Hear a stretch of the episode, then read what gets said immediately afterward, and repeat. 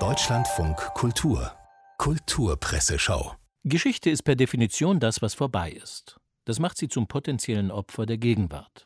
Sie hat die Hoheit darüber, wie Geschichte erzählt wird, und da sind schon ein paar interessante Dinge zu beobachten in unseren Tagen. In der FAZ nimmt sich Matthias Brotkorb den legendären Historikerstreit um Ernst Nolte und Jürgen Habermas noch einmal vor, in dem es um die Singularität des Holocaust ging, wie auch jetzt wieder 35 Jahre später.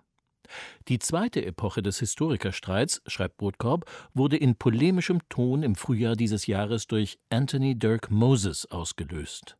Für ihn kommt die Singularitätsthese, zumindest in Deutschland, einer Schuldabwehr in Gestalt einer säkularen Religion gleich. Deutsche Eliten, zitiert Brotkorb Moses, instrumentalisieren den Holocaust, um andere historische Verbrechen auszublenden. Brotkorb erkennt darin eine Wiederauflage eines erfundenen Konflikts. Für ihn stellt sich die Frage, warum seit Jahrzehnten so abseits der Quellen ohne Erkenntnisfortschritt über den Historikerstreit gestritten wird. Er meint, es fällt schwer, dies anders als dadurch zu erklären, dass dies kein allein geschichtswissenschaftlicher, sondern vor allem auch ein geschichtspolitischer Streit war und ist. Gilt das nicht auch für die historische Einordnung des 19. Jahrhunderts, des Deutschen Kaiserreichs?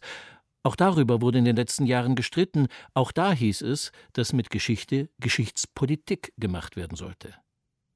Diese Debatte ist jetzt in der Streaming-Verwertung angekommen. Der Historikerstreit noch nicht, wobei bestimmt längst feststeht, wer Ernst Nolte spielt und wer Jürgen Habermas, wenn es dann soweit ist.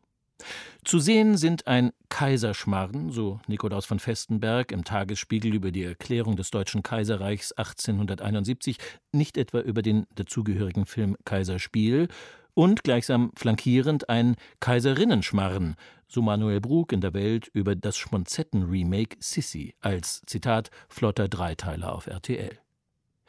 Der ewige Weiß-Rot-Weiß-Mythos in Habsburger Sahne und Schönbrunner Gelb. Jetzt ist er wieder da, schreibt Brug. Kaiserin Elisabeth ersteigt neuerlich von den Toten und raschelt jetzt als Sex and the Sissy mit den Unterröcken. Und bisweilen auch ohne, denn so viel nackte Kaiserin war noch nie, wundert sich Brug ein bisschen. Die RTL-Sissy charakterisiert er als vorweihnachtlich behagliches Kronenschwelgen und Seidenkrinolinenknistern. So etwas Ähnliches gibt es wohl auch im ZDF, aber natürlich ganz anders, weil schließlich in der Nachbarmonarchie, also bei uns, und außerdem im öffentlich-rechtlichen, das Dokudrama Kaiserspiel Bismarcks Reichsgründung in Versailles. In der Süddeutschen spricht Christian Mayer von einem Film, der dem sonst eher medienkritischen Haus Hohenzollern gefallen dürfte.